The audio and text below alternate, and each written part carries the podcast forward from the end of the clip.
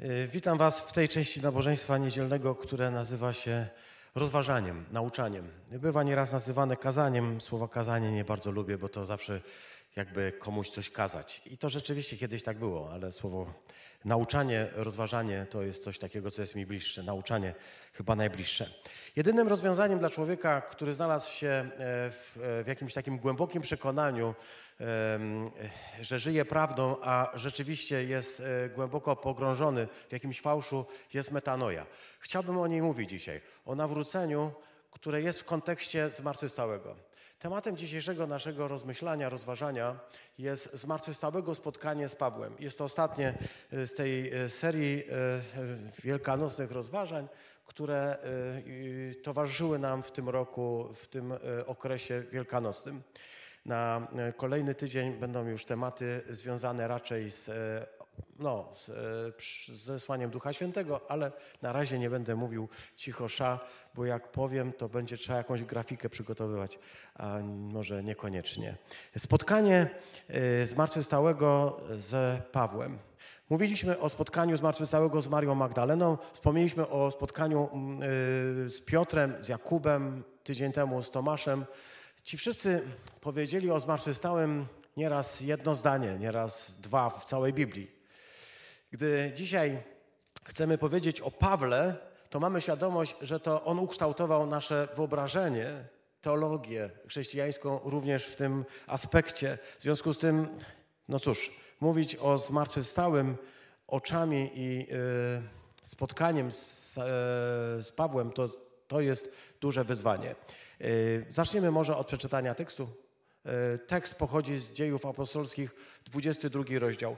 E, To spotkanie jest opisane mm, w Nowym Testamencie, w dziejach apostolskich. Trzy razy Paweł o nim wspomina w liście do Galacjan e, w pierwszym rozdziale jeden raz, a więc w sumie cztery razy wraca Paweł do tej myśli, o, czy wracana jest, e, zwracana jest ta myśl o mm, e, nawróceniu Pawła, o jego spotkaniu ze zmartwychwstałym dokładnie.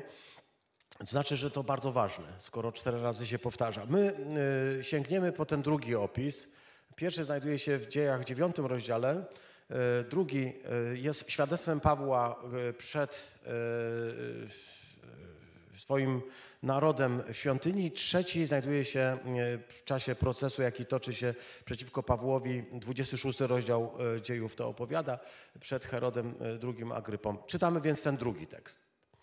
Stało się to w czasie drogi, w pobliżu Damaszku, około południa. Nagle ogarnęło mnie wielkim blaskiem światło z nieba. Upadłem na ziemię i usłyszałem głos mówiący: Saulu, Saulu, dlaczego mnie prześladujesz? Ja zaś odpowiedziałem: Kim jesteś, panie? Powiedział do mnie: Ja jestem Jezus, Nazarejczyk, którego ty prześladujesz. Ci zaś, którzy byli ze mną, światło widzieli, ale nie słyszeli głosu mówiącego do mnie. Zapytałem, co mam czynić, panie? Pan zaś powiedział do mnie, wstań i idź do Damaszku, a tam ci powiedzą o wszystkim, co masz czynić. A ponieważ nie widziałem od blasku tego światła, ci, co ze mną byli, poprowadzili mnie za rękę do Damaszku. Amen. Ojcze, chcemy Ci dzisiaj podziękować za Twoje słowo, które jest dla nas światłem z nieba. Niech dzisiaj i ten promień światła, który pada prosto z nieba, padnie na serce każdego, kto słucha Twojego słowa, aby rozświetlił wszelki mrok i sprawił, byśmy mogli zobaczyć Twoją chwałę, byśmy mogli doświadczyć Twojej łaski i Twojej życzliwości w imię Chrystusa Jezusa. Amen. Nazywa się nieraz Pawła ostatnim z tych, którzy mieli to wielkie e, doświadczenie, jakim jest e, spotkanie ze zmartwychwstałym. Ale myślę, że choć tak to możemy czytać, e, na przykład w liście do Koryntian w pierwszym rozdziale, to jednocześnie możemy powiedzieć, że pewnie nie on ostatni widział zmartwychwstałego. Mój kolega Mariusz podwórkowy przyjaciel. E, tak z Jackiem, z Mariuszem znamy się od, od nie wiem, 50, od 40 lat, tak długo już. Powiedział mi kiedyś świadectwo o tym, gdy jak spotkał pewnych braci z Bułgarii, Turków bułgarskich, którzy opowiadali o swoich spotkaniach z Jezusem. Jezus im się pojawiał, rzeczywiście, realnie, stawał przed nimi i mówił, co człowieku robisz na przykład. I ten w wyniku spotkania z tym Jezusem fizycznie oddawał jemu swoje życie i nawrócił się, a za nim jego rodzina, pół wioski w Bułgarii, y, po prostu coś niesamowitego. Y, I mówił o tym, że wielu innych spotyka Jezusa. Kiedyś wspomniałem taką książkę, Przyśnił mi się Jezus. To jest też spotkanie, choć może raczej wizja.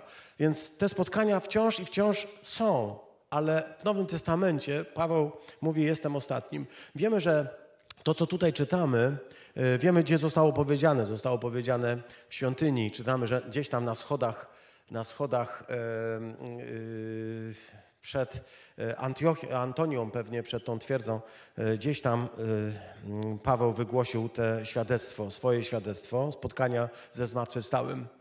My wiemy, że obok niego 500 innych braci miało to doświadczenie. Paweł wspomni tych 500 braci w pierwszym liście do Koryntian, gdy powie, Chrystus umarł za grzechy zgodnie z Pismem, został pogrzebany i trzeciego dnia powstał z martwych zgodnie z Pismem. I ukazał się, tutaj użyję słowa ukazał się, zobaczył go, Kefas, potem dwunastu, następnie ukazał się, to słowo jest ważne, ponad 500 braciom. Mówi, większość z nich żyje. Niektórzy po, już umarli, ale większość z nich żyje. Następnie ukazał się Jakubowi i wszystkim apostołom. Na końcu, eschaton tam będzie, ukazał się także mnie, jako poronionemu płodowi. I powie dalej, jestem bowiem najmniejszy z apostołów i nie jestem godzien, godzien nazywać się apostołem, bo prześladowałem Kościół Boży, ale z łaski Bożej jestem tym, kim jestem. Paweł więc zwraca uwagę, już nawet na tym poziomie semantycznym, popatrzcie, że mówi tutaj o ukazaniu się Jezusa zmartwychwstałego Piotrowi, potem ukazał się dwunastu, ukazał się pięciuset, ukazał się Jakubowi, ukazał się y, wszystkim apostołom i ukazał się. Tego samego słowa użyje także w stosunku do siebie. Możliwe, że też dlatego, żeby powiedzieć, że to nie była tylko jakaś wizja y, senna, nocna, ale autentyczne spotkanie, które zmieniło całe jego życie. Stąd ten sam termin ukazał się, pojawia się w każdym z tych wątków, które tutaj, na które zwróciliśmy uwagę. Gdy zastanawiam się nad Pawłem, to jednak chcę powiedzieć, że fantastyczną rzeczą jest, że Pan ukazał się tak wielu, ale chcę powiedzieć, że fenomenalną, najpiękniejszą jest to, że ukazał się Pawłowi. Bardzo się cieszę z tego powodu, ponieważ Paweł nie jest jednym z wielu, ale jednym, jedynym w swoim rodzaju. Trudno sobie bowiem wyobrazić Nowy Testament, a nawet chrześcijaństwo bez jego listów, bez tego, co się nazywa Corpus Paulinum, pism, które zostały spisane za jego życia, możliwe, że na które także jeszcze później, które oddziaływały na innych. Według niektórych, na przykład list do Hebrajczyków, który powstał gdzieś tam w szkole Pawła, ma tę myśl Pawłową zachowaną. Trudno sobie wyobrazić y, nasze chrześcijaństwo bez listu do Rzymian, gdzie mówi: Nie wstydzę się Ewangelii Chrystusowej, ona jest bowiem mocą Bożą e, ku zbawieniu każdego, kto wierzy. Najpierw Żyda, potem Greka aby usprawiedliwienie Boże w niej było objawione z wiary w wiarę, jak napisano, a sprawiedliwy z wiary żyć będzie. Trudno sobie wyobrazić wreszcie chrześcijaństwo bez tego hymnu, który zaczyna się od słów, choćby mówił innymi językami, choćby mówił językami ludzkimi i anielskimi, a miłości bym nie miał, byłbym miedzią dźwięczącą albo zwykłym brzmiącym cymbałem. Trudno wyobrazić sobie Nowy Testament bez Pawła i bez jego listów. Wyobrazić sobie to, myślę, że mi również, ponieważ e, większość mojej twórczości naukowej, e, gdy się jej przyglądam, e, jakoś wiąże się, oscyluje wokół tematów według samej osoby Pawła, ale też i tematów dzieł, które on zrobił. Muszę powiedzieć, to jest e, też jakieś takie zrządzenie, które powoduje, że Paweł i z tej perspektywy zawodowej, naukowej jest mi, jest mi bardzo, bardzo bliski. Y, Chcę więc powiedzieć, że mm, jest bardzo łatwo popaść w takie pułapki, które y, się pojawiają, gdy mówi się o kimś takim jak Paweł i o jego spotkaniu ze zmartwychwstałym. Jedną z takich pułapek jest na przykład e, pułapka takiej ogólnikowości i mówienia m, wszystkiego o, o nim, tak? bo chciałoby się tyle powiedzieć, jak bardzo to spotkanie ze zmartwychwstałym zmieniło życie e, tego człowieka. Z drugiej strony łatwo popaść w coś, co myślę, że już gdzieś zahaczam, mianowicie gdzieś e, o patos, tak? Mówienie o nim, wiesz, jako o kimś tak ważnym, tak wielkim, że w pewnym momencie urasta do rangi jakiegoś herosa. Chciałbym o nim powiedzieć normalnie, ale chciałbym powiedzieć o nim e, trochę z innej perspektywy. Nie jako o apostole, tylko jako o człowieku, który był pogubiony i na którego drodze stanął zmartwychwstały. Żeby zobaczyć, co zmartwychwstały zrobił dla niego i w jaki sposób zmienił go, trzeba więc sięgnąć do tego, kim był Paweł, zanim spotkał Chrystusa. I pozwólcie, że tutaj na ten temat może tylko jedno takie mm, krótkie, historyczne wprowadzenie. Urodził się za pewnie e, za, za, zaledwie kilka lat po narodzeniu Jezusa, ale wiemy, że nie spotkał go e, jako żyjącego, nie widział go. Pisze o tym, że, że nie miał tej przyjemności, e, przywileju i mówi, że nic tego nie zmienia. Jest podobny do nas. My też nie spotkaliśmy Jezusa za jego życia. A z drugiej strony spotkał zmartwychwstałego może rok po jego zmartwychwstaniu, po zmartwychwstaniu Chrystusa, może kilka lat. Tutaj e, taki slajdzik, który pozwoli wam się zorientować. Jest kilka propozycji. Joachim Gnilka powie, że w 31 roku, czyli rok po zmartwychwstaniu Jezusa, spotkał zmartwychwstałego na swojej drodze do Damaszku, ale Waldemar Rakoczy, polski mm, e, profesor biblista zajmujący się Pawle, Pawłem, powie w 34, czyli 4 lata a y, Jean Danielu, inny biblista, powie w 1938 roku. My będziemy się może nie na potrzeby tego y, kazania, ale generalnie takiej koncepcji y, roz, rozważania o Pawle, raczej tej mm, środkowej e, alternatywnej propozycji Waldemara Rakoczego trzymać, czyli w roku 1934. To znaczy, że Wspólnota istnieje od czterech lat, wspólnota chrześcijańska istnieje od czterech lat. Ten czas to jest czas budowania tej wspólnoty, wspólnoty jerozolimskiej. Przez te cztery lata ta wspólnota urosła do kilku tysięcy ludzi. Łukasz powie do pięciu tysięcy mężczyzn. Jest już taką e, e, s- jakby e, rozwijającą się dobrze wspólnotą. Przypomnę, że przecież Jerozolima to nie była metropolia milionowa, tylko zaledwie 30, może 40 tysięczne miasto, w której w okolicach mieszkało kilka tysięcy chrześcijan. To wskazuje na pewną dynamikę rozwoju tego zboru jerozolimskiego i tego, co się tam wtedy musiało wydarzyć. No i zdarzyło się właśnie to, że mm, y, pojawia się w tym wszystkim e, młody człowiek. Młody człowiek, który mm, jest Żydem. Pozwólcie kilka, jak- kilka tekstów o nim. z- Weźmiemy z dzieł Łukasza, weźmiemy z jego twórczości. W 22 rozdziale powie mm, Paweł, że jest Żydem urodzonym w Tarsie, w Cylicji, wychowanym jednak, mówi, w tym mieście, w Jerozolimie, u stóp Gamaliela, wykształconym, zdobył staranne wykształcenie w ojczystym prawie i był bardzo gorliwy w służbie Bożej, mówi tak jak wy dzisiaj, tak powiedział do tych, którzy go słuchali w tej mowie, którą na początku przywołaliśmy. Mówiąc o Gamalielu, możemy powiedzieć, że był jednym z takich mm, ważnych e, rabinów e, pierwszego wieku. Wspominają go, wspomina go także Talmud, wspomina go Miszna, wspomina go jako o czł- człowieka, e, który kładzie podwaliny pod judaizm tej wersji judaizmu rabinicznego. Y, Gamaliel był znany przede wszystkim z umiarkowania. Znamy jeden, jedno jego zdanie. y, Jest zapisane w dziejach apostolskich w piątym rozdziale. Pew- Pewnie kojarzycie to zdanie. To było w czasie przesłuchiwania y, apostołów, kiedy Rada Najwyższa, Sanhedryn, jakby musi znowu postanowić, co zrobić z tymi, którzy głoszą Jezusa zmartwychwstałego, tego, którego oni przecież kazali ukrzyżować, którego skazali na śmierć, którego śmierci się domagali.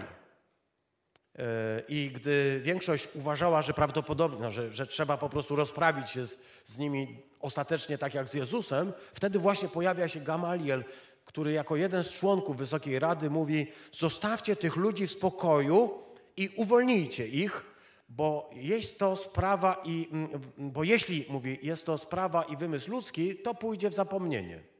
Od, po, po, poszaleją, poszaleją i po prostu ta moda się skończy. Ale jeśli rzeczywiście to pochodzi od Boga, to nie zdołacie tego zniszczyć, a z czasem może by się okazało, że walczycie z Bogiem.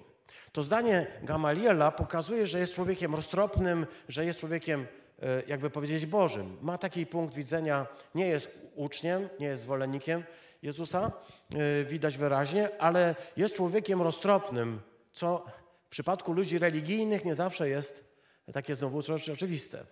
Chcę powiedzieć tak, bo tym się właśnie różni Paweł od Gamaliela. Jeśli Paweł, jeśli Gamaliel był człowiekiem zrównoważonym i, i, niechętnym do e, szybkiego decydowania, kto jest heretykiem, kto jest bluźniercą, a kto jest prawowierny, kto jest e, święty i świętobliwy, to jego uczniowi e, tego zabrakło. Paweł był szybki, Paweł e, szybko podejmował decyzje i na pewno zabrakło mu przede wszystkim umiaru. Był pochopny w swoich sądach i to widać wyraźnie. Był raczej zwolennikiem ostrych cięć. I to chyba nawet dosłownie. Ale także brak mu roztropności, brak mu cierpliwości i to, co chyba go najbardziej charakteryzuje, to to, co charakteryzuje często młodzież. Jest E, młodzieńczo wszechwiedzący. Wszystko wie najlepiej i kiedy nauczyciel mówi, wiesz, e, pozwól, żeby mądrość, roztropność zwyciężyły, on mówi, ja mam swoją wizję i wiem, jak powinien być świat ułożony. Wiem, kto jest dobry, kto jest zły. Jest pewny tego, że zna prawdę, pewny tego, że ma rację i pewny tego, że e, on jako upoważniony do tego może tę rację formułować w sposób absolutny, ostateczny, kończący. Jest pewien przede wszystkim tego, że Jezus z Nazaretu jest heretykiem. Jest pewien tego, że jest bluźniercą. Jest pewien tego, że Jezus jest fałszywym Mesjaszem. Że ten Jezus z Nazaretu to jest po prostu bluźnierca, który zasłużył sobie na śmierć. A skoro on jest taki, to kim są jego zwolennicy? Są bluźniercami zasługującymi na śmierć. Saul jest absolutnie konsekwentny w głębokim przekonaniu, że wie wszystko i że skoro Rada takie decyzje podjęła w stosunku do Jezusa, to należy po prostu podjąć podobne rzeczy mm, w stosunku do jego e, zwolenników. Od młodości, mówi, przebywa w Jerozolimie, Należy do e, stronnictwa faryzeuszy, o których w 22 rozdziale powie, należy do tego stronnictwa, które uchodzi za najsurowsze stronnictwo e, w naszej religii. E, zresztą sam powie o tym w liście do Galacjan w pierwszym rozdziale. Wiernością judaizmowi przewyższałem wielu moich rówieśników w moim narodzie, gorliwie przestrzegając tradycji moich przodków. Byłem w tym absolutnie jakby radykalny w swojej wierności, którą, której przewyższałem, ja bym chciał powiedzieć, w swojej głębokiej gorliwości, tak mówi, w której przestrzegam tradycji przodków. Jak bardzo Paweł przypomina nam tak wielu gorliwych ludzi, gorliwych wierzących, gorliwych e, religijnych ludzi. Jest właśnie kimś takim, kimś, kto może się poszczycić także swoją e, e, religijną genealogią. Mówi w liście do Rzymian: Jestem Izraelitą, jestem potomkiem Abrahama, należę do plemienia Benjamina. W liście do Filipian powie w trzecim rozdziale: Jeśli ktoś uważa, że może pokładać ufność w swoim ciele, mówi, to tym bardziej ja mogę pokładać. Mówi tak: Obrzezany dnia ósmego z narodu izraelskiego, z pokolenia Benjamina, Hebrajczyk z Hebrajczyku, a w stosunku do prawa faryzeusz. I powie jeszcze, co do gorliwości, mam na rękach krew chrześcijan. Jeśli chodzi zaś o sprawiedliwość opartą na prawie, to jest wiersz szósty tego trzeciego rozdziału, mówi, jestem człowiekiem bez zarzutu. Jestem absolutnie nienaganny. Nikt nie może mi wykazywać błędu. Jestem gorliwy, znam tradycję i zachowuję całą moją religijność. Jestem tej religijności oddany absolutnie do końca, y, całkowicie w tym sensie. A więc Izraelita doskonały, choć może raczej prawie doskonały, człowiek, który jest y, głęboko przekonany, że rzeczywiście ma rację. Ilu takich ludzi chodzi po świecie? Ludzi, którzy są przekonani, że pewna znajomość tekstów biblijnych, skończone e, seminarium albo szkoła, albo jeszcze cokolwiek innego, e, wychowanie w odpowiednim klimacie, uczestnictwo w ceremoniach religijnych. Daje im prawo powiedzieć, że są ludźmi podobającymi się Bogu, a wręcz sami uważają siebie za ludzi absolutnie doskonałych, że są upoważnieni do tego, by z Jego nakazu mogli porządkować świat. Ilu takich Sauli pojawiło się w historii? Ludzi, którzy mają pewność, że są Bożym mieczem pomsty i porządku w świecie. Ludzi, którzy są przekonani, że jak God, to na pewno myt uns i że zawsze jest tak, że jest z nami. Ludzi, którzy są przekonani, że w imieniu tego Boga cel uświęca wszystkie środki i że mogą sobie pozwolić na każdą obrzydliwość, ponieważ robią to na większą chwałę Boga. Są przekonani do tego. Ilu takich ludzi? Ilu takich Żydów? Ilu takich chrześcijan? Ilu takich buddystów, hinduistów, ateistów, muzułmanów? Ludzi, którzy są przekonani, że znają jakąś księgę, że znają więcej tekstów i że są bardziej gorliwi od inni, innych, narzucając w ten sposób swoją wizję świata, porządkują ten świat. Myślą, że religia, której są, e, pozwala im układać wszystkie rzeczy, porządkować według tego schematu religijnego. To właśnie ten radykalizm przyprowadził pewnego razu do Jezusa kobietę cudzołożną, złapaną na cudzołóstwie i mm, ta, ta gorliwość, przekonanie o y, jakby swojej racji i trzymania się wy, wy, wyrwanych tekstów, chcę powiedzieć wyrwanych z tekstów, e, z tego kontekstu biblijnego, kazała im kamienować każdą osobę bez świadomości, że sami są winni. Jezus jednym zdaniem zamknął dyskusję, kiedy powiedział: Ma prawo rzucić w nią kamieniem ten, kto jest bez grzechu. Jeśli jesteś bez grzechu, możesz rzucać kamieniem. Jeśli masz jakiś grzech, to wiedz, że będziesz obłudnikiem, jeśli wymierzysz karę komuś, a nie sobie najpierw. Elżbieta Adamiak, e, nasza e, pani. Można by powiedzieć, królowa polskiej muzyki, ale to chyba nie właściwe słowo w jej wypadku. W tym sensie nie chciałbym jakiegoś patosu tutaj. Prywatnie żona pana Andrzeja Poniedzielskiego, którego wszyscy chyba lubimy, a którego dowcip jest taki wyjątkowo jakby mm, pasujący e, do jego twarzy. E, na podstawie e, kilku wierszy Jerzego Harasimowicza, człowieka, poety, e, człowieka z Krakowa, e, napisała e, piosenkę, pieśń jesienną Zadumę. Wszyscy ją znamy, bo jest jedną z najpopularniejszych polskich piosenek. A słowa tej piosenki brzmią rzeczywiście tak jak księżyc. Ludzie znają mnie tylko z jednej, jesiennej strony. To nie jest religijna piosenka, ale wydaje mi się, że doskonale oddaje religijny klimat. Klimat, w którym e, ludzie wydają wyroki, znając innych tylko z jednej strony. Ale także ludzi, którzy w imieniu Boga wydają swoje wyroki, gdy znają Go zaledwie z jednej strony i to tej jesiennej. Jest to e, straszna cecha religijności, przywiązanej do własnej wizji. Takich ludzi było wielu. Pojawiają się także na kartach Biblii. Biblia nie jest wolna od pokazywania ludziom takiej właśnie twarzy religijności. Ludzi, którzy znają Boga tylko z jednej jesiennej strony. Najlepszym przykładem, człowiekiem bez wątpienia, który osiągnął w tej kwestii chyba Mistrzostwo Świata, jest Jonasz. Człowiek, który zna Boga z jednej jesiennej strony i któremu się który jakby intuicyjnie czuje, że jest jeszcze druga strona Pana Boga i tej drugiej strony on absolutnie nie akceptuje.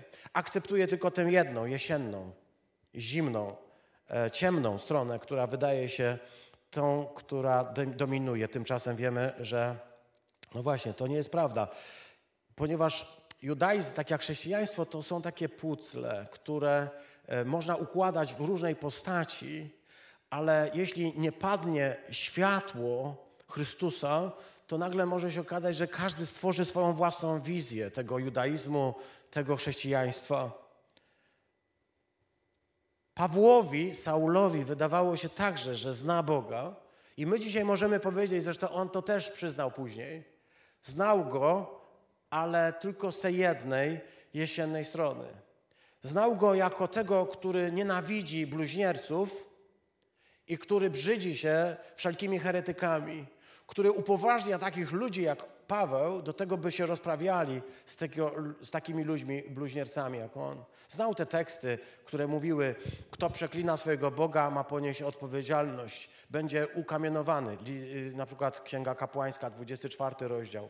Y, czy w innym miejscu będzie mówił, e, na przykład w Księdze e, Liczb, e, powie, Mojżesz taki rozkaz wydał, niech każdy zabija tych ludzi, którzy przystąpili do innego Boga. I tam czytamy o tym, że dokonywali takich pomst. Ja myślę, że Saul znał te wszystkie teksty i wiedział, że ma prawo według siebie, rozpoznając Boga, takiego jak go zna ze świętych tekstów, porządkować te światy i nie będzie miał skrupułów. Chcę powiedzieć, że jest to straszna e, strona religijności. Tymczasem prawda okazuje się zdecydowanie inna, bo to nie oni są bluźniercami, tylko on. Zobacz, jest bluźniercą.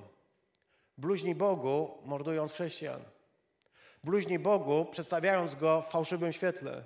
Bluźni, pozostając absolutnie na marginesie tego, co Bóg chce, by człowiek rozpoznał, by człowiek wiedział. Ale gdyby mu to ktoś wtedy powiedział, zabiłby. Zresztą zabijał. Kiedy mówimy o tym, kim był, jaki był, to warto przywołać trochę tekstów. W trzecim e, wierszu ósmego rozdziału, kiedy czytamy po śmierci Szczepana, Saul niszczył kościół, tak jest napisane, trzeci wiersz. Wpadał do domów, dosłownie wpadał do domów, robił nalot i wywlekał z mężczyzn i kobiety z domu i wtrącał do więzienia. Trzeci wiersz ósmego rozdziału. W dziewiątym rozdziale czytamy, a Saul dysząc wciąż grozą i rządzą zabijania uczniów Pana, poszedł do arcykapłanów i wyprosił u nich, wyprosił u nich, listy do synagog w Damaszku, by mógł, jeśli tam znajdzie zwolenników, zarówno kobiety, jak i mężczyzn, poprowadzić w takim swoim pochodzie triumfalnym do Jerozolimy, a potem uczestniczyć w procesach i skazywać. O to błagał, o to prosił. Taki jest e, ten Saul. Mówi sam o sobie w 22 rozdziale dziejów. Prześladowałem tę drogę, prześladowałem aż na śmierć, wiążąc, wtrącając do więzienia zarówno mężczyzn, jak i kobiety. Wtrącałem do więzienia, mówi. Biczowałem w synagogach tych, którzy wierzyli w Ciebie, Panie, bo to już nawrócony powie. A kiedy przelewano krew Szczepana, Twojego świadka, godziłem się na jego zabicie i pilnowałem szat tych, którzy Cię zabijali, którzy go zabijali. W 26 rozdziale powie, wtrącałem do więzienia, wziąwszy upoważnienie od naczelnych kapłanów, wskazywałem na śmierć, głosowałem przeciwko nim, a dalej mówi, często w synagogach karałem, zmuszałem, mówi, do bluźnierstwa. Zmuszałem do bluźnierstwa. Występowałem przeciwko nim, mówi dalej, z wielką wściekłością. Prześladowałem ich po wszystkich miastach, po innych miastach. Sam zresztą powie w liście do Galacjan, bo to są przecież teksty z Łukasza o nim, jego, W liście do Galacjan powie po prostu ponad miarę prześladowałem Kościół, go niszczyłem. Taki jest Saul, którego spotykamy na kartach dziejów, którego spotykamy e, w opisie e, Łukasza. Właśnie takiego, który wyprawia się, by porządkować świat według swojego modelu religijności, według tego, jak rozumie Pana Boga, przekonany o Jego jedynej słuszności, wyruszył pewnego poranka do Damaszku, aby po 260 kilometrach wędrowania dotrzeć z Jerozolimy do tego syryjskiego miasta, w którym znajdowała się diaspora zapewne około 30-40 tysięczna w tej stolicy, e, tej, tej, tej części Syrii. Wyruszył, by e, znowu porządkować światy i czytamy, że e, tak, dysząc wciąż grozą i rządzą zabijania, szedł w tym kierunku. Chcę powiedzieć, że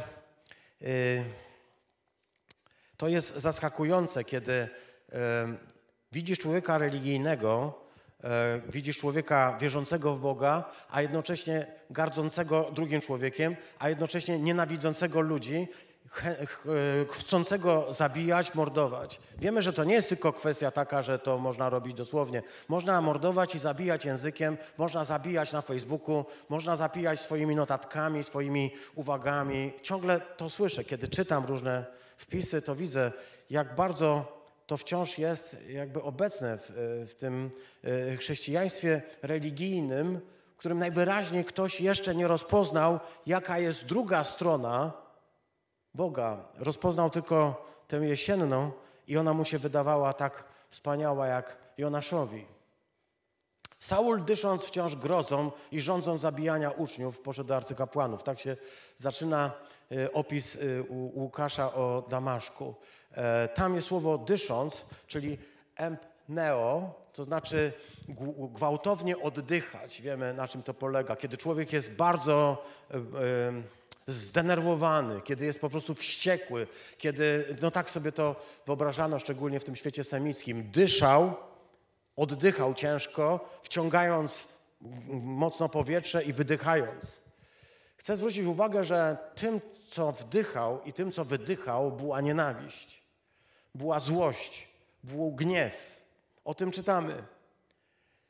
To smog, który zupełnie e, zainfekował jego serce, ponieważ, zobacz, czytał święte teksty, znał historię, studiował u stóp Gamaliela, był w tych tekstach doskonale obeznany, a jednak znał tylko jedną stronę. I te jego e, gwałtowne oddychanie, Przypomina mi y, coś takiego, jakby coraz bardziej się zatruwał. Mówimy dzisiaj dużo o smogu, o tym, że przebywanie w smogu jest y, powodem wielu chorób. Te ciężkie pierwiastki, które są w powietrzu, które powodują te związki chemiczne, trujące, powodują, że to jest taki cichy zabójca. Człowiek oddycha, wydaje się, powietrza nie widać. Wydaje się, że wszystko jest normalnie, że jest czyste. A tymczasem okazuje się, wdychasz truciznę. Smog to jest słowo wywodzące się z angielskiego, które jest połączeniem słowa e, e, właśnie mgła i dym.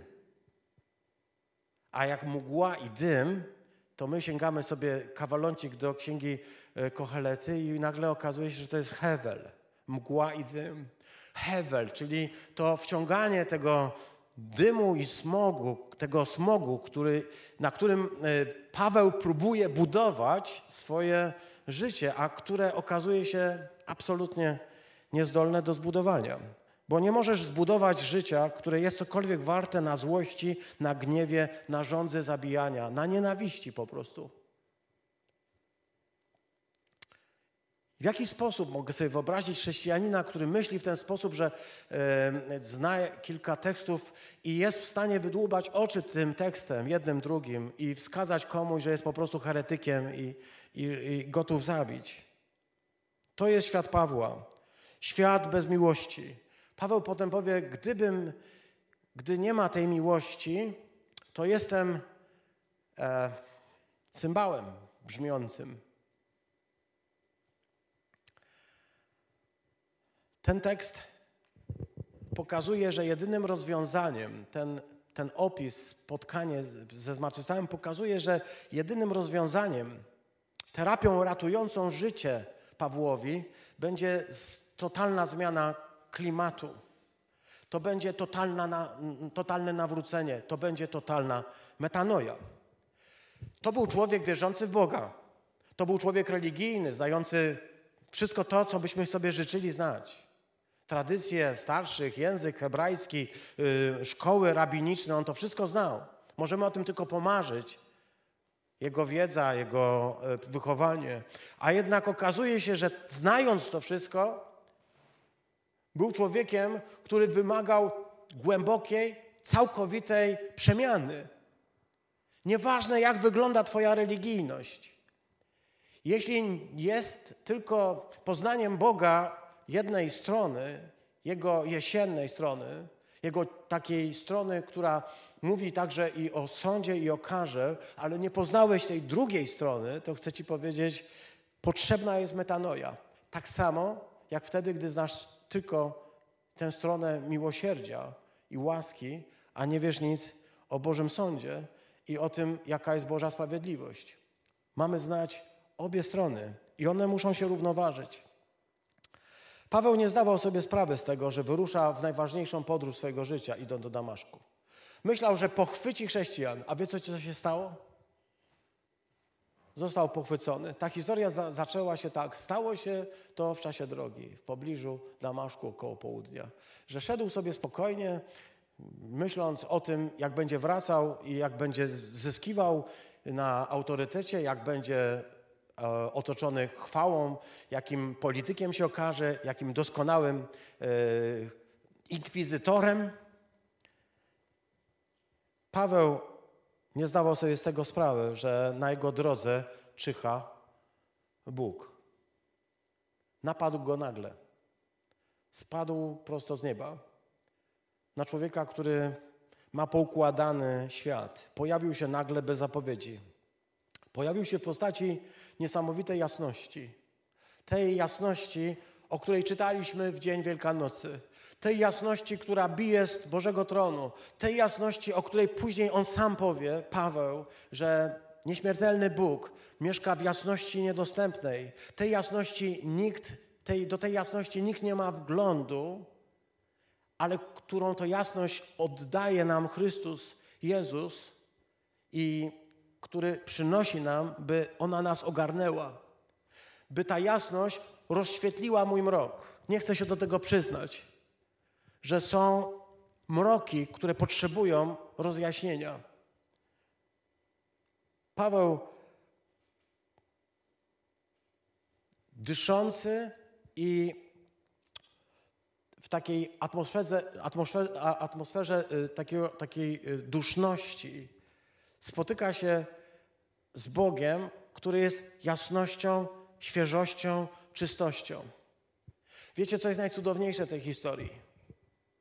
To, że gdy ta, ten cały smog, którym się karmił, którym oddychał, ta cała trucizna, która w nim była, spotkała się z tą wszechogarniającą go jasnością, to nagle okazało się, że ten, któremu się wydawało, że wszystko widzi i wszystko wie i wszystko rozumie, stracił wzrok. Stał się zupełnie ślepy, bo musi stać się ślepy ten, kto myśli, że widzi, aby mógł zobaczyć to, czego nie jest w stanie sobie nawet wyobrazić. Musi stracić wzrok ten, któremu się wydaje, że wszystko widzi, wszystko wie. Jeśli tego nie stracisz, to ciągle będziesz żył pozornie, będziesz sądził pozornie, będziesz ciągle widział Boga z tej jednej i, i to jesiennej strony. Się przykleiłem do Adamiakowej, tak mi chyba już zostanie. Blask i błysk zmartwychwstałego. Tam są użyte takie piękne terminy. To nagle ogarnęło mnie, nagle rozbysło wokół mnie światło, powie Paweł. Rozbry, rozbłysło i rozjaśniło wszystko, co było ciemne. Wiesz, ja myślę sobie, że Paweł, tak jak każdy człowiek, który wydaje sądy i decyduje o wszystkim, jest gdzieś zagubionym człowiekiem.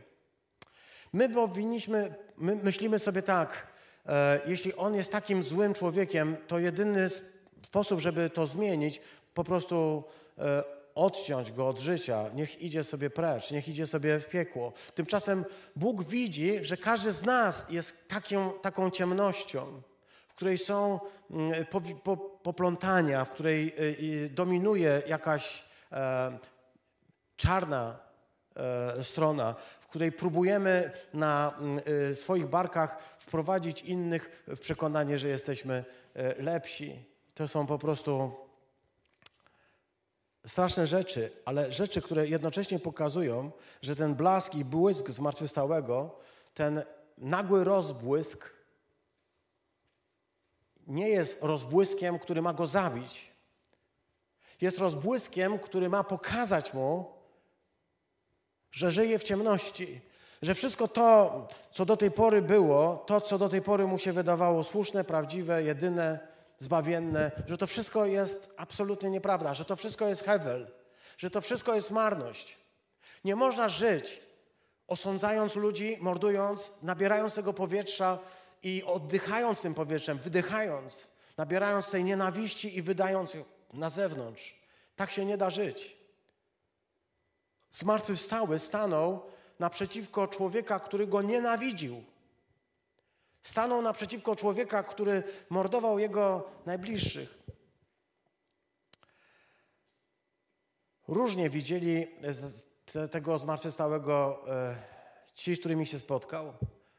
Maria Magdalena zobaczyła w nim ogrodnika, a potem zawołała rab, rabuni, mój mistrzu.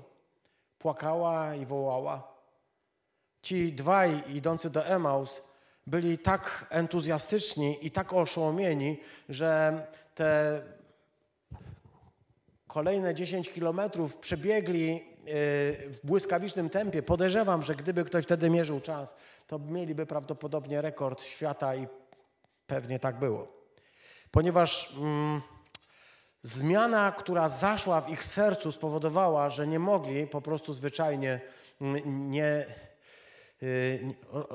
nie dać się rozsadzić tej dobrej wiadomości. Musieli ją przynieść apostołom, powiedzieć: Widzieliśmy Pana. Jakub, który szydził ze swego brata, który uważał go za pomylonego, który uważał go za obłąkanego, który uważał, że jest odmieńcem i który kiedyś, pewnego dnia w jakiejś samotności spotkał swojego brata, myślę, że nic nie mógł powiedzieć. On odmienił jego życie radykalnie na zawsze. Pokazał, że wszystko to, co myśli Jakub i to, co myślał o nim, myślał o Jezusie, jest totalnym błędem. Totalna metanoja. Piotr, który zawiódł w chwili próby i który wyznaje z największą miłością, że kocha go bardziej niż wszyscy inni. Na tym tle Paweł jawi się jako człowiek, który wie wszystko o Bogu, a spotkawszy Chrystusa, pada na twarz i musi powiedzieć, że nic nie wie. Rozpada się w proch cała jego religijność, wiecie, i to jest jeszcze pół biedy. Patrzy i nie widzi, traci wzrok. Białe okazuje się czarnym, dobro okazuje się złem, zło okazuje się dobrem. Moje wyobrażenia muszą całkowicie ulec zmianie. Spotykając zmartwychwstałego, Paweł musiał radykalnie zmienić swoje życie. I chcę powiedzieć, że to trwa do dzisiaj. Każdy, kto spotkał zmartwychwstałego, radykalnie zmienia swoje myślenie. Jeśli ono rzeczywiście jest autentycznym spotkaniem ze zmartwychwstałym, a nie kolejną religijną fikcją, to można to poznać właśnie po tym, że następuje totalna przemiana ludzkiego życia. U Pawła tak było, ale ta przemiana oznacza najpierw jego całkowite e, rozbicie w proch dotychczasowego e, jakby e, myślenia. Jezus zwraca się do niego po imieniu i mówi do niego tak: Saulu, dlaczego mnie prześladujesz? Czujecie ból w tej wypowiedzi? Ból Chrystusa? Możemy myśleć sobie o Bogu, że jest apatea, że jest apatos, że jest, y, nie, nie, oddaje, nie, nie, nie, nie podlega uczuciom. Tak uczyli o nim filozofowie. Uczyli o Bogu filozofowie greccy, że nie podlega żadnym uczuciom. A tymczasem Jezus mówi: Dlaczego mnie prześladujesz? Dlaczego mnie boli? Możesz powiedzieć, jak może go boleć? Wyjaśnia Zachariasz w drugim rozdziale. Kto was dotyka, dotyka źrenicy mojego oka. Kto was dotyka, dotyka źrenicy mojego oka. To ból wszystkich tych, którzy zostali fałszywie oskarżeni. Wszystkich tych, których sfingowane procesy doprowadziły do śmierci. Ale także to ból wszystkich tych, którzy przerażeni czekali na swoich bliskich i którzy mogli się ich nie doczekać. A może to także ból tych wszystkich, których życie zbyt szybko się skończyło. Saulu, Saulu, dlaczego mnie prześladujesz? Co ja ci zrobiłem, że mnie prześladujesz? To jest to pytanie. Pytanie, które zadaje Mesjasz, a które jest tak głębokie i które musiało go dotknąć. Ale kiedy zapytał, kim jesteś, panie, usłyszał wyrok śmierci. Tak, to brzmiało tak. Ja jestem Jezus, Nazarejczyk, którego ty prześladujesz. Tak. Jeśli ta jasność, wszechogarniająca jasność, ten błysk prosto z nieba, z tronu Bożego, ta chwała Boża, która stąpiła, jest tym Jezusem, którego ja prześladuję, to znaczy wyrok śmierci. Podniosłem rękę na wszechmogącego. Wydawało mi się, że ja znam, że ja wiem, że oni są heretycy, że oni są bluźniercy, a tymczasem to ja podnosiłem rękę na niego. Jaki może być wyrok dla mnie? Podniosłem rękę na tego, który okazał się Mesjaszem. Całe moje myślenie okazało się fałszem. Wszystko to, czego mnie uczyli w szkole, to, czego się nauczyłem i to, co do czego byłem przekonany, okazało się totalną klapą. To jest nieprawda. Co ma zrobić ze mną ten Jezus, który okazał się prawdziwym Mesjaszem? Co ze mną zrobi? I chcę Ciebie zapytać, co z nim zrobił?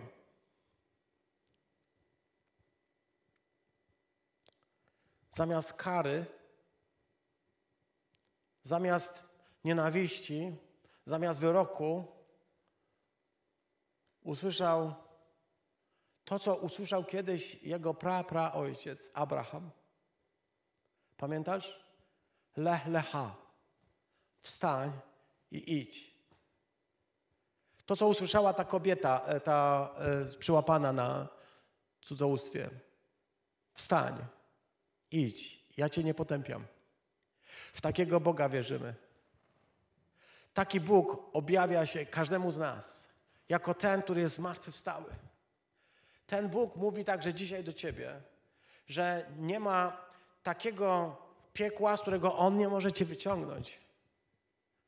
Zmartwychwstały, który mówi, że bez względu na to, jak bardzo pobłądziłeś, nie ma zamiaru paswić się nad tobą, ale mówi do ciebie wstań i idź. Idź do Damaszku. Idź do tych, do których chciałeś pójść. Idź do nich, ale już bez nienawiści, bez gniewu. Idź do nich jak do braci. Idź do nich, a oni ci powiedzą. To bardzo ważne jest dla Kościoła. To jest bardzo ważne dla Kościoła, bo przecież mógłby Jezus a, wszystko mu sam objawić. A mówi: Ja mam swoich uczniów, mam wspólnotę ludzi w Damaszku. Chciałeś iść do Damaszku? Idź. Zajdź i poznaj ich. Ale idź tam bez gniewu, idź tam bez y, złości, bez chęci mordowania, a spotkasz tam ludzi takich jak ty. To jest wartość wspólnoty. Tej wspólnoty, o której Jezus mówi,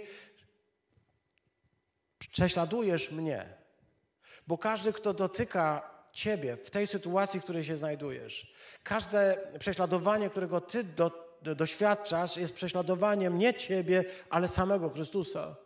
I wiedz, że bez względu na to, jak bardzo burzy się w tobie krew, kiedy jesteś niesłusznie oskarżony albo prześladowany, ale chcę ci powiedzieć, to nie jest w ciebie wymierzone, tylko w niego. I on tego nie zostawi bez kary, ale jego kara jest zadziwiająca.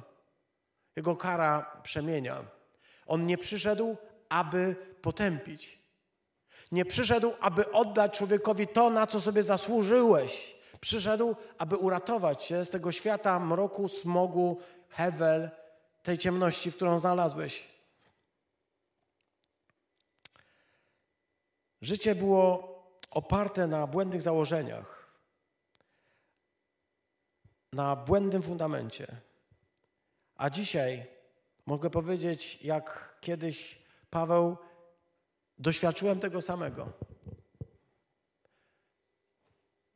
17 maja, 38 e, lat temu, ja miałem taką historię.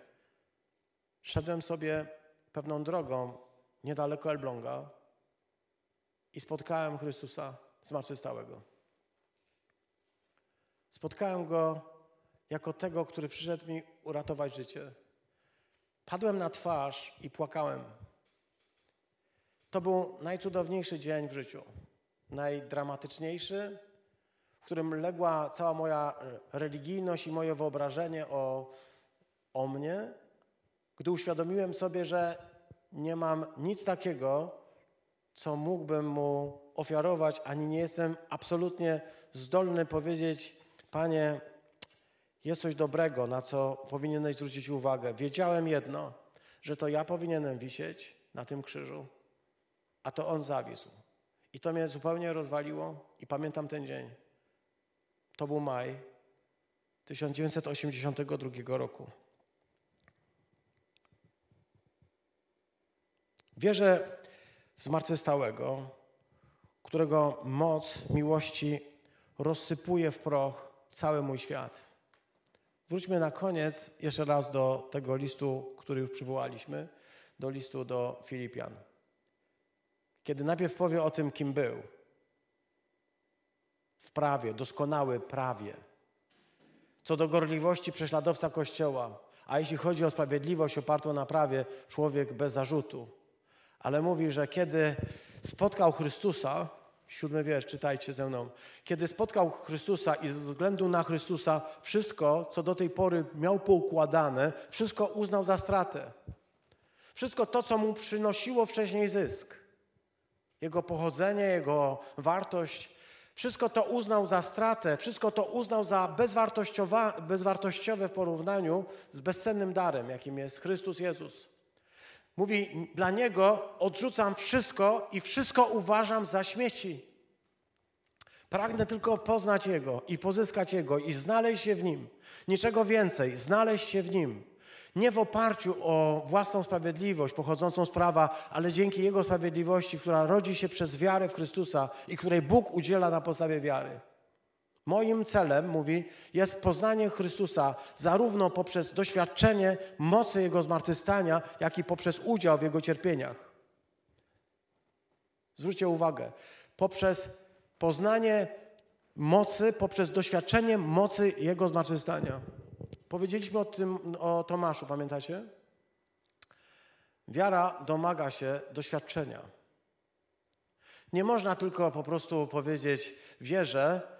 Nie wystarczy, że ja ci powiem, że jest ktoś taki jak Jezus Chrystus, a ty mi na słowo uwierzysz. Domagaj się doświadczenia. Bez doświadczenia, bez doświadczenia mocy zmartwychwstania, twoja wiara pozostanie tylko wiarą ze słyszenia, ze, z tego, że ktoś ci coś opowiedział. Chciej doświadczyć, proś, byś mógł doświadczyć mocy Jego zmartwychwstania. Ta moc zmartwychwstania jest jednak udziałem w Jego cierpieniach. Ale stając się podobny do Niego w Jego śmierci, staje się podobny do Niego w Jego zmartwychwstaniu. Nie ma zmartwychwstania bez śmierci. Nie twierdzę, mówi na koniec, że to już wszystko osiągnąłem, ale stałem się doskonały. Usiłuję to zdobyć, gdyż sam zostałem zdobyty. Szedłem, aby mówić innym, jak mają wierzyć. Szedłem, aby innych skazywać na śmierć. Szedłem jako wszystko wiedzący Paweł. Szedłem, aby pochwycić innych, ale Bóg zastawił pułapkę i dałem się schwytać. Nie ja zdobyłem ich, On zdobył mnie. I jest to najszczęśliwszy dzień w moim życiu. Wierzę w zmartwychwstałego, którego moc zmienia moje życie kompletnie w proch. Wszystkie moje filozofie, cały mój światopogląd, wszystko to legnie w gruzach i niech legnie. Ale wierzę także w to, że On na tych gruzach buduje swoje królestwo, zupełnie nowy świat. I chcę powiedzieć, Panie, zbuduj. Na moich wszystkich gruzach i całej mojej e, głupocie, na całej mojej filozofii i na wszystkim temu, tym, co mi się wydawało, że wiem, zbóż i zbuduj wszystko od początku. I chcę zawołać: przyjdź Twoje królestwo. Nie wyobrażam sobie chrześcijaństwa bez Pawła. Nie wyobrażam sobie bez jego listów, ale nie wyobrażam sobie bez tego cudu przemiany człowieka, który może być politykiem, rabinem, wszystkim, ale spotkał Chrystusa i wszystko uznał za śmieci, żeby tylko Jego pozyskać. Czy jesteś gotowy na taką podróż? Czy wiesz, że to jest najpiękniejsza rzecz, jaka może się przytrafić? Jeśli doświadczyłeś tego, to wiesz i możesz powiedzieć Amen. Ale jeśli nie doświadczyłeś, to chcę Ci powiedzieć, ze wszystkich doświadczeń ono jest najpiękniejsze. Zapraszam do modlitwy. Zapraszam do tego, byśmy oddali na nowo całego siebie, swoje życie Jemu, aby On budował swojego, swojego króle, swoje królestwo, abyśmy doświadczyli mocy Jego zmartwychwstania i aby doświadczyli tego także ci, którym głosimy dobrą nowinę. Niech doświadczą. Tak, Panie, chcemy Cię prosić. Niech doświadczą mocy Twojego zmartwychwstania. Niech doświadczą Twojego umiłowania. Niech doświadczą Twojego zmiłowania, chociaż absolutnie na to nikt nie zasłużył, absolutnie na to nie zasługują. Ale nie dlatego, że zasługują, ale dlatego, że jesteś miłością, jesteś miłosierny i łaskawy. Dlatego, że poznaliśmy drugą stronę tego księżyca, dlatego, że znamy Ciebie z dwóch stron. Dlatego, że rozpoznaliśmy, że jesteś Bogiem miłosiernym i łaskawym, nieskorym do gniewu, życzliwym, przebaczającym i odpuszczającym. Dlatego, że poznaliśmy Ciebie takiego, takiego chcemy głosić i o takim mówić. Aby ten, który nam zaciemił obraz i który chciał za wszelką cenę, byśmy wierzyli tylko w tego, który przyszedł, by karać, aby ten obraz, fałszywy obraz Boga, został rozbity w proch, aby na tym mógł zostać zbudowany mój nowy świat. O to Cię proszę dla każdego, kto Ciebie jeszcze nie rozpoznał, w imieniu każdego, kto jeszcze Cię nie zna. Proszę Ciebie, Panie, aby doświadczył mocy zmartwychwstania i aby mógł wyznać, że prawdziwe życie jest w Tobie, bo prawda jest w Chrystusie.